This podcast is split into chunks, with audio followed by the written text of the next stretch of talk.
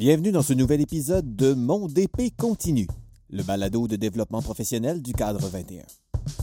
Mon nom est Maxime Pelcha et dans le cadre de notre série thématique Pourquoi devrais-je m'intéresser à? je porte ici un regard sur les laboratoires créatifs. Lors de ma participation au colloque de Claire 2023, j'ai eu le plaisir d'en discuter avec Natacha Vautour et Patrick Giroux. Pédagogue, conférencière, entrepreneuse, Natacha travaille dans le domaine de l'éducation depuis 2003 et avec l'organisme Labo Créatif depuis 2019. Elle réalise des projets novateurs et accompagne des personnes enseignantes et des élèves dans le développement de projets créatifs et innovants tout en explorant les technologies dans des contextes interdisciplinaires. Patrick Giroux est professeur en technologie éducative et responsable du laboratoire de formation et de recherche sur la littératie numérique de l'Université du Québec à Chicoutimi il est aussi chercheur associé au CRIFPE et au GRIPTIC.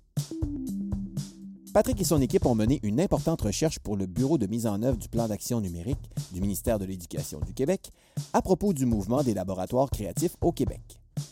Il collabore aussi à l'organisation du colloque Voir l'éducation autrement de Claire au Nouveau-Brunswick depuis sa première édition en 2010. À l'aube du lancement de l'édition 2023, nous nous sommes installés au cœur du laboratoire créatif de l'école haute, le centre d'apprentissage du Haut-Madawaska. C'est donc peu de temps avant l'accueil des premiers participants à l'événement que j'ai pu faire le point avec eux sur la question Pourquoi devrais-je m'intéresser au laboratoire créatif Quelle belle occasion de se retrouver ici, à Claire, au Nouveau-Brunswick, dans le laboratoire créatif de l'école pour parler de cette nouveauté qui est l'auto-formation qui s'appelle Laboratoire créatif, euh, qui est euh, une toute nouveauté dans le répertoire d'auto-formation du cadre 21. Et j'ai le plaisir d'en parler aujourd'hui avec deux personnes très impliquées aussi dans l'univers de Claire, parce qu'on se rencontre ici au Nouveau-Brunswick, parce que c'est le colloque de Claire qui est reparti pour l'édition 2023. Euh, merci d'être avec moi. Natacha, bonjour. Bonjour. Natacha, tu, es, tu, es, tu travailles à l'organisme Labo Créatif. Euh, qui est spécialisé évidemment dans le, dans le domaine. Fait que merci d'avoir accepté l'invitation, euh, de venir nous partager un peu ton, ton regard puis ton expérience euh, là-dessus. Et je suis aussi avec Patrick Giroux, qui est professeur en technologie éducative et responsable du laboratoire de formation et de recherche sur la littératie numérique de l'Université du Québec à Chicoutimi. Allô? Euh, puis, dans le fond, on est ensemble. Vous êtes très impliqués dans le colloque de Claire, mais vous êtes très impliqués dans l'univers des labos créatifs et vous avez contribué euh, pleinement à, euh, euh, l'élaboration de cette auto-formation, laboratoire créatif. Un long travail, un long chantier. je présume que vous devez être content de, voir l'aboutissement, dans le fond, de, ce, de, ce, grand chantier de plusieurs mois, si je ne me trompe pas. Ça fait deux ans qu'on y travaille. Ça fait que oui, on était vraiment content de pouvoir dire que ça va être fini. content de pouvoir dire qu'on a, on a, vu le bout, qu'on n'a pas on n'a pas abandonné et on s'est rendu au bout. Absolument. Puis euh, on va rentrer plus en profondeur euh, justement de, ce qu'on peut y trouver euh, et qu'est-ce que ça fait un laboratoire créatif dans un milieu scolaire, parce que c'est un peu c'est ça la, particularité dans le fond de ces nouvelles ressources-là qui sont qui ont été consolidées dans cette auto-formation-là parce qu'on veut le vivre dans un contexte scolaire. Mais si on commençait du début là, pour des néophytes, quand on parle de laboratoire créatif, de quoi on parle exactement? Bien, on parle d'un espace de créativité pour les élèves où on vient travailler. Souvent, on vient manipuler des objets, manipuler des outils technologiques ou moins technologiques. dans, une salle, dans une salle où les jeunes peuvent développer des prototypes, puis euh, réussir à faire des projets intéressants. Ça fait que c'est vraiment, quand on pense à l'aspect labo créatif, c'est comment on fait tout ça, puis on le lie avec la pédagogie qui va répondre aux besoins du milieu scolaire également. Mm-hmm. Labo créatif, un laboratoire créatif, c'est aussi un, alors, Natacha vient de parler de pédagogie. C'est un ensemble de valeurs, c'est un ensemble, c'est une vision de qu'est-ce que c'est apprendre. Presque autant que c'est un local ou que c'est un milieu, que c'est un lieu. C'est une manière de travailler avec les jeunes. C'est même pas une manière d'enseigner, c'est une manière de collaborer puis de travailler avec les jeunes, centré sur leur apprentissage, centré sur le processus, sur les, les étapes de l'apprentissage, plus que sur le résultat, la note à la fin. C'est vraiment ça aussi, c'est un local, mais c'est vraiment ça aussi. Puis, ça fait longtemps que ça existe, ce, ce, dans le fond, j'emploierais le mot, cet environnement-là dans un contexte scolaire. Ça, fait longtemps que ça se vit, les laboratoires créatifs? Il n'y a pas ça dans tous les milieux en ce moment. Non, mais nous, l'organisme des labos créatifs au Nouveau-Brunswick, ça fait maintenant neuf ans. Ça fait qu'en 2023, ça fait neuf ans qu'on existe. Mm-hmm. Mais si on regarde le concept pédagogique puis tout l'aspect de fabrication, ça existe quand même depuis euh, plusieurs... Euh, on a trouvé comme des siècles. Hein. On a, au début, l'origine, au niveau d'avoir ça dans un milieu scolaire. Ça fait que c'est vraiment, ça a évolué au fil des années. Il y a eu des grands changements, les changements d'outils, c'est certain, puis les changements d'accessibilité à ces matériaux-là, mais ça fait quand même très longtemps que ça existe. Le mouvement des makerspace, euh, vraiment organisé, là, au moins 20 ans, qu'on peut, tu peux reculer euh, dans les 20 dernières années, là, où, il y a un mouvement organisé avec des makers, avec des maker fairs, avec des, événements où les, les jeunes puis les, les, bricoleurs, ou je ne sais pas trop comment les, appeler, les makers se rassemblent pour échanger des idées, échanger des stratégies, montrer leur réussite, etc. Là. Ça fait au moins 20 ans que ça existe. Donc, euh, il y a vraiment là un potentiel d'ouvrir l'école sur plus grand, dans le fond, que les murs même de l'école, dans les processus et les réalisations qui peuvent se faire dans un environnement comme un laboratoire créatif. Une des tantôt je parlais des valeurs. Mm-hmm. Une des valeurs dans les espaces makers de, tout ce mouvement-là, les laboratoires créatifs, c'est la collaboration. Puis si au début, euh, on commence à collaborer dans une salle de classe, bien, dans le labo créatif, c'est pas rare qu'on voit les jeunes de deux classes collaborer. Puis après ça, il y a des parents qui viennent, puis il y a des gens de l'extérieur de l'école qui viennent. Puis euh, souvent, les, les, laboratoires créatifs qui fonctionnent le mieux, là, tu t'en rends compte parce que ils font un trou dans le mur, puis ils mettent une porte vers l'extérieur, justement, pour que le laboratoire créatif puisse être plus ouvert sur la communauté. Donc, euh, oui, il y a un lien avec la communauté assez évident. Là. Mm. Puis, euh, Natacha, là, toi qui travailles euh, à l'organisme Labo Créatif, vous êtes dans l'accompagnement, je présume, de, milieux qui, implantent, qui vivent, dans le fond, euh, les, des laboratoires créatifs.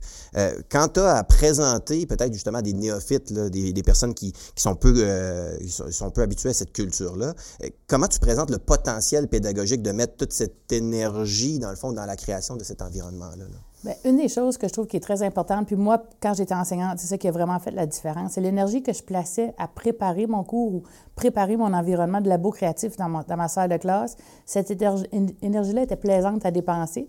Puis quand mes élèves arrivaient, bien là, ils étaient engagés. Ils voulaient apprendre. Ils arrivaient à la cloche, ils étaient prêts à travailler, ils étaient excités. Euh, les élèves voulaient venir en salle de classe. Ça fait que l'énergie était dépensée d'une différente façon. Ça fait que pour moi, c'était ça qui était, que j'ai vraiment apprécié. Les élèves voulaient venir à l'école, ils travaillaient. Fait que je faisais pas de discipline. On s'amusait en salle de classe, puis on apprenait. Puis quand on parle d'apprentissage dans un labo créatif, une des choses que j'ai remarqué beaucoup, c'est que les élèves font des apprentissages profonds et durables. Mhm. Parce qu'ils manipulent les objets, ils sont capables de voir comment que ça n'a pas fonctionné. sais, à la place de juste le faire sur une page, là, ils l'ont vu en vrai, pourquoi que ça n'a pas fonctionné? Ça fait que les apprentissages sont là. Même comme Patrick mentionnait au début, c'était dans le processus, même si on n'arrive jamais au produit final à la fin, tout ce qu'ils ont fait pour se rendre à, l'étape où ils sont rendus, ils ont eu beaucoup d'apprentissage en lien avec ça. C'est quand je présente aux enseignants et aux gens avec qui on, les labos créatifs, qu'est-ce qu'on fait? Bien, c'est vraiment ça. On aide les jeunes à être engagés à l'école en aidant les enseignants on enlève les bâtons dans les roues pour qu'eux aient l'accès à de la formation, des matériaux, puis nous, on est là pour les aider, mais c'est vraiment pour ça, pour vraiment améliorer la salle de classe, pour avoir des apprentissages profonds. Mmh. Vraiment intéressant. Je, devine toute la motivation qu'il y a quand, quand, on le vit dedans. Euh, mais quand on se, met en posture d'une institution qui a le goût de mettre ça au cœur, dans le fond, de, son milieu, là, ce nouvel environnement-là, là il doit quand même avoir des défis particuliers sur la mise en œuvre. Hein. Il y a comme l'aspect, euh, ben, tout ce qu'on vient de discuter, qui est motivant, qui, est dynamique et tout ça. Mais euh, y a-t-il des défis, même des dangers potentiels dans lesquels il ne faudrait pas s'enfarger en cours de route si on veut que, ça, finalement ça, se mette en place et ça fonctionne, ce nouvel environnement-là? Ben, dans la création de ton laboratoire créatif, je les séparerai en deux, les défis. Il y a les mhm. défis dans la création, puis il y a les défis, un coup que tu as le laboratoire créatif, les défis pour l'enseignant, pour, pour l'utiliser. Dans la création, c'est sûr qu'il y en a plusieurs, mais le, le plus gros défi, je pense, c'est euh, trouver ton modèle. Il n'y a pas un modèle de labo créatif. Ah. Chaque mhm. école peut choisir euh, de faire un labo créatif en fonction de, de, son espace, en fonction de qui est là, en fonction de leur spécialité. Fait que si tes profs sont tous très, très techno, ben tu vas vouloir euh, des robots, tu vas vouloir de l'équipement. Puis là, ben, ça pose le défi d'acheter ces équipements-là. Si tes profs, ils sont plutôt dans le bois, puis c'est l'environnement qui les intéresse, tu vas peut-être vouloir faire ton, laboratoire créatif avec euh, une serre à l'extérieur. Ça va prendre des formes différentes. on a vu, j'ai vu des écoles où euh, il y avait des laboratoires créatifs mobiles, donc les équipements se promenaient d'une classe à l'autre, parce qu'eux avaient ils voulaient un laboratoire créatif, mais il n'y avait pas d'espace. Mhm. Donc, ils se sont adaptés. Euh, il y a des commissions scolaires qui ont décidé, bien, écoutez, nous, nos écoles, il n'y a pas d'espace. Euh, on, va créer un laboratoire créatif pour les écoles, puis les écoles vont se déplacer. Donc, il n'y a pas... Le premier défi, trouver ce qui te convient à toi, puis trouver, anticiper qu'est-ce que tu veux faire en fonction de tes forces, en fonction de tes intérêts, de l'équipe école. Je pense que c'est le premier gros défi.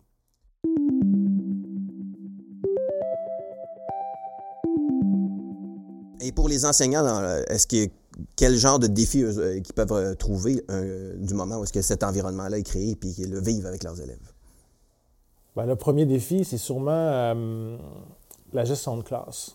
Quand tu vas arriver au laboratoire créatif, naturellement, les jeunes, ils vont collaborer. Naturellement, ils vont parler. Il y a des jeunes qui vont être très actifs, d'autres qui vont juste regarder. Ça va être bruyant. Il va y avoir du matériel qui va tomber. Les jeunes, ils vont partir d'un coin du labo, puis ils vont aller dans l'autre, dans l'autre coin du labo. Puis au laboratoire créatif, c'est normal. Parce que le processus, il est collaboratif, le processus, il est créatif. Ils vont vouloir se donner des idées. Puis ça, pour un enseignant, c'est un premier défi dans le sens où euh, le premier réflexe des enseignants, c'est d'essayer d'un peu, pas de tout contrôler, mais essayer de, d'exercer quand même un certain contrôle, contrôle. puis une certaine gestion. Au laboratoire créatif, c'est plus difficile. Ça fait des années qu'on dit aux enseignants qu'ils doivent changer leur posture par rapport à l'apprentissage. Au laboratoire créatif, tu n'as pas le choix. Mm-hmm. Quand tu te présentes au laboratoire créatif, tu dois être un apprenant, tu dois être là pour travailler avec les jeunes. Il faut que tu changes ta posture. Ça, c'est le premier gros défi que je vois. Le deuxième, ça serait la gestion du temps. Euh, la planification, l'organisation. Les projets, on, estime que ça va prendre cinq périodes, ça en prend huit. Les jeunes, des fois, ils vont beaucoup plus vite qu'on pense, des fois, ça va beaucoup moins vite. Euh, c'est impossible d'anticiper tous les problèmes qu'ils vont rencontrer parce qu'on ne sait pas quel chemin ils vont prendre pour se rendre au bout, pour résoudre le problème ou pour construire ce qu'ils voulaient construire.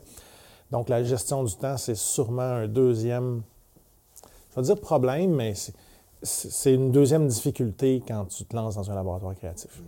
Moi, j'ajouterais que les enseignants ont souvent la difficulté à voir la valeur pédagogique des outils qu'on a dans un labo créatif. Mm-hmm. Tu sais, quand on pense à un, imprimante 3D, souvent, quand on débute un nouveau labo créatif, c'est comme « Waouh, on a une grosse machine, une belle imprimante 3D, vous viendrez voir ce qu'on a. » Mais après ça, ils s'aperçoivent qu'elle n'est pas utilisée. Mais si la machine, elle est là, et elle n'est pas utilisée, ça veut dire que les enseignants n'ont pas été capables de faire les liens avec la machine, l'outil, qu'est-ce qu'il peut leur apporter dans, cette, dans leur salle de classe. C'est quand Patrick mentionnait le changement de posture, mais c'est pas juste être dans la salle de classe, c'est ce changement de posture-là, de ressortir.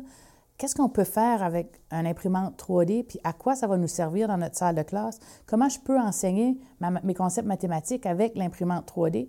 C'est avec souvent, c'est un aspect qu'on on a, ces machines-là ont beaucoup de potentiel dans une salle de classe, des grands potentiels d'apprentissage, des grands potentiels pédagogiques qui ne sont pas exploités parce qu'on ne les voit pas.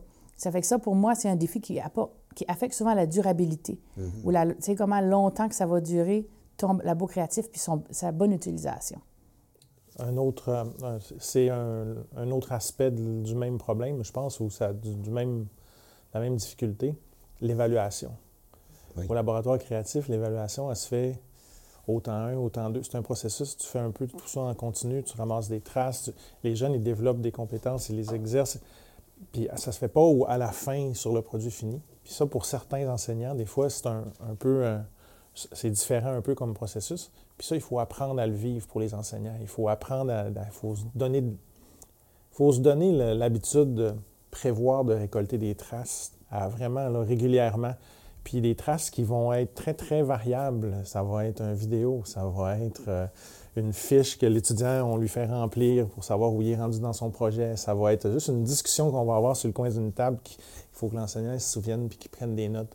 Donc, euh, ça, ça, mais ça vient avec le changement de posture, je pense. Mhm. Puis avec l'expérience, je présume qu'on fait des essais-erreurs aussi comme enseignant dans ce changement de posture-là.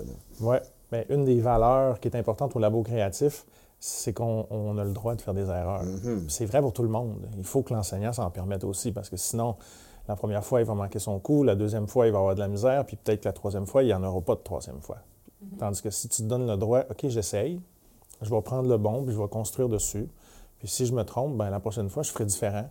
Ben, là, ça va fonctionner.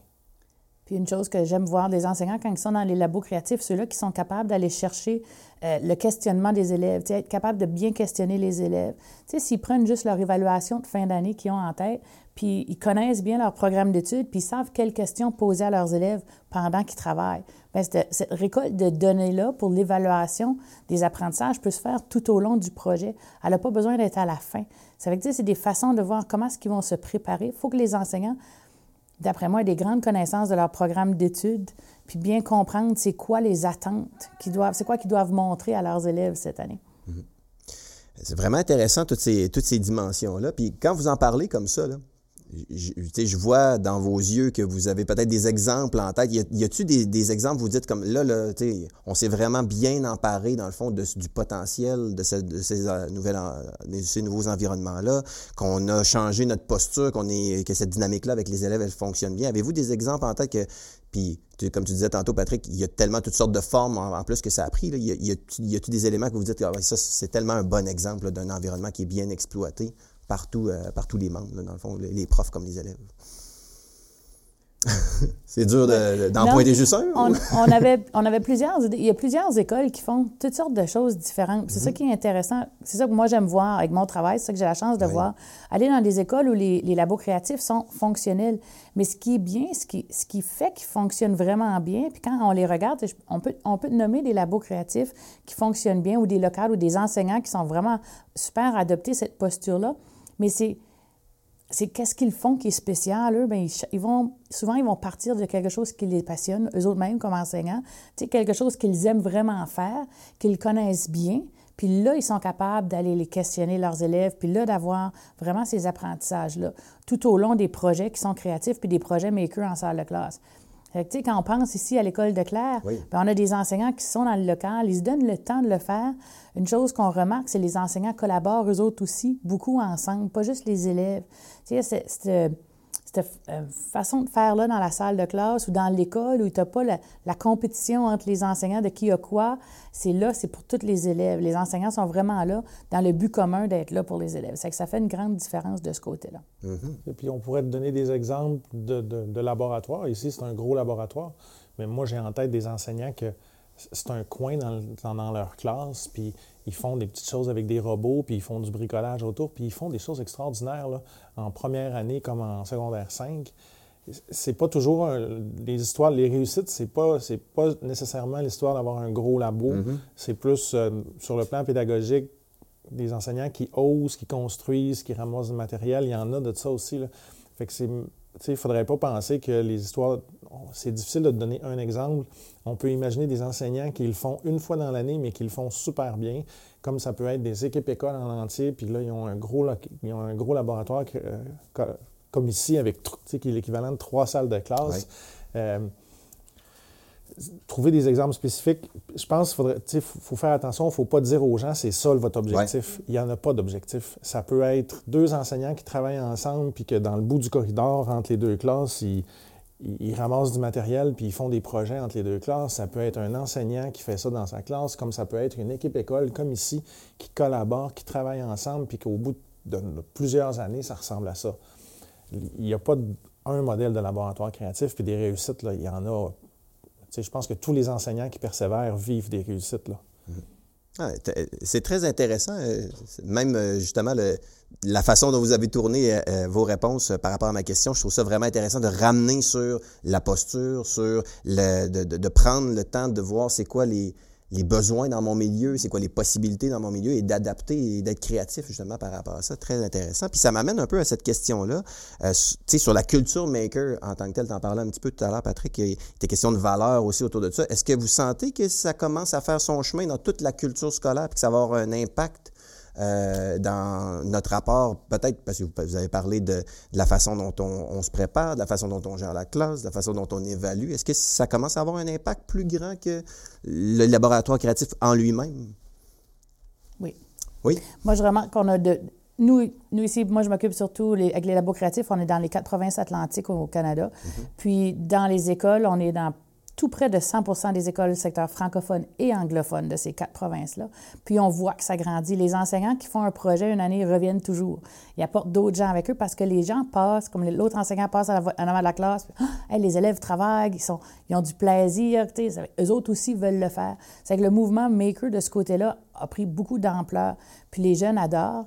Les enseignants voient ce que ça apporte à leurs élèves. Puis les parents, moi, ça, c'est une chose qui m'a souvent surpris. Tu sais, euh, quand moi, j'étais jeune, on était des bardasseux chez nous, là, on était tous des, des patenteux, des bardasseux. On, on, était dans la petite shop, on faisait des choses. Mais quand tu regardes, il y a beaucoup de parents qui étaient comme moi quand ils étaient jeunes, quand ils voient leurs enfants créer comme ça, puis mm-hmm. utiliser des outils, puis manipuler, puis là, qu'ils voient qu'ils mélangent l'imprimante 3D avec des outils qui sont plus traditionnels, avec du bois, ben c'est là qu'on commence à voir les possibilités de toutes ces, nouvelles technologies-là. Puis c'est là que les, grands-parents aiment venir voir ce qui se passe, puis comprendre l'imprimante 3D. Ça fait que c'est vraiment de ce côté-là, le mouvement prend beaucoup de l'ampleur parce que c'est des événements qui, sont qui deviennent souvent communautaires, comme Patrick mentionnait tout à l'heure.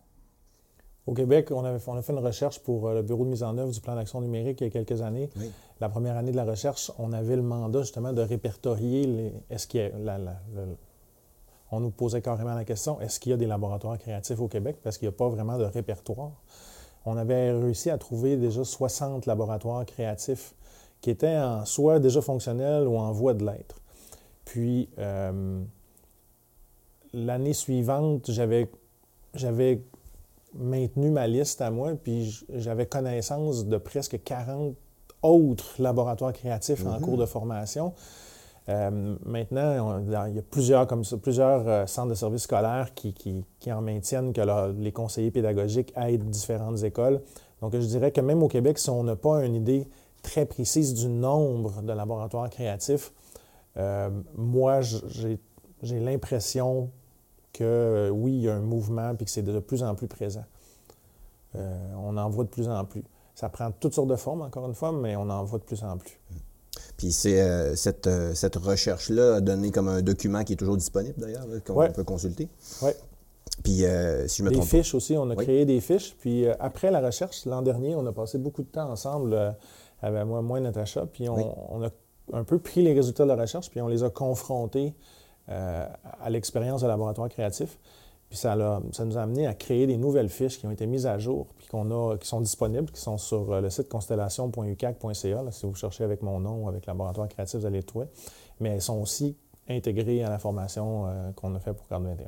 Parfait. Donc, euh, clairement, beaucoup de, ressources intéressantes qui sont au sein de cette auto-formation-là. On invite les, gens à les, découvrir, à les présenter sous quatre niveaux comme les autres auto-formations du cadre 21 avec le côté explorateur pour notamment comprendre un peu tous les, euh, tous les aspects, puis euh, tout de suite au niveau architecte d'essayer de, passer à l'action à, la lumière de, son, de, ses besoins, de, ses, de son contexte, de son milieu euh, et les autres niveaux qui, qui s'en suivent. Et si, en terminant, on veut rester bien à jour sur ce qui se passe dans le monde des laboratoires créatifs, on trouve que c'est intéressant et tout ça. qu'est-ce qu'on fait, qu'est-ce qu'on suit, qu'est-ce qu'on regarde, qu'est-ce qu'on en plus de faire l'auto-formation? Oui, mais moi, c'est certain que je recommande de suivre l'organisme des labos créatifs sur euh, les réseaux sociaux. On est là, on est très présent, on partage ce qui se passe dans nos écoles.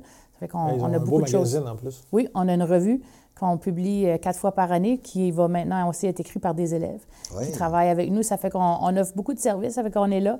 Euh, sur les réseaux, on est très présent. Ça fait que ça, c'est ça. Ça serait mon premier, ma première place à aller si je serais vous autres. Absolument. Je pense qu'au Québec, il faut euh, suivre le réseau des récits. Mm-hmm. pas hésiter à consulter nos, récits locaux puis les récits provinciaux. Le laboratoire créatif, on peut travailler tous les domaines, toutes les, disciplines. Donc, je commencerai par suivre le, réseau des récits. C'est sûrement la première ressource à consulter. Absolument. Natacha Vaudeau, merci.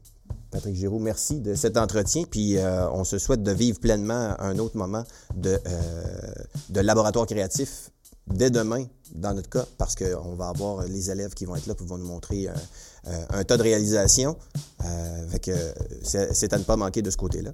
Et on souhaite un, bon clair, puis de, bon, de bonnes réalisations de laboratoires créatifs pour l'avenir. Merci. Merci. Pourquoi devrais-je m'intéresser au laboratoire créatif? Après cette discussion au cœur même du labo du Centre d'apprentissage du Haut-Madawaska, je retiens que ces environnements offrent un grand potentiel pour ouvrir l'école sur sa communauté. Comme la métaphore employée par Patrick le soulignait, c'est une occasion de faire un trou dans le mur de l'école pour y mettre une porte vers l'extérieur. On y développe la collaboration, la créativité, la résolution de problèmes et la réalisation d'apprentissages profonds source d'engagement et de motivation pour les élèves, comme en témoignait Natacha. Pour passer à l'action, je vous invite à jeter un coup d'œil du côté de l'auto-formation Laboratoire créatif, disponible à cadre21.org. Je vous invite du même coup à découvrir les ressources de l'organisme spécialisé Labo Créatif, avec qui nous avons eu la chance de collaborer. Découvrez-les à labocréatif au pluriel.ca. Et pourquoi ne pas jeter un œil sur le guide d'implantation préparé par le Laboratoire de formation sur la littératie numérique de l'Université du Québec à Chicoutimi? Vous trouverez d'ailleurs un article à ce sujet chez nos amis de l'école branchée à l'adresse suivante. Écolebranchée.com oblique le laboratoire créatif expliqué en infographie. Écolebranchée.com le laboratoire créatif expliqué en infographie. Abonnez-vous à notre infolettre et suivez-nous sur les réseaux sociaux pour connaître nos nouveautés, dont les prochains épisodes du balado Mon DP continue. D'ici là, bon développement professionnel et à bientôt.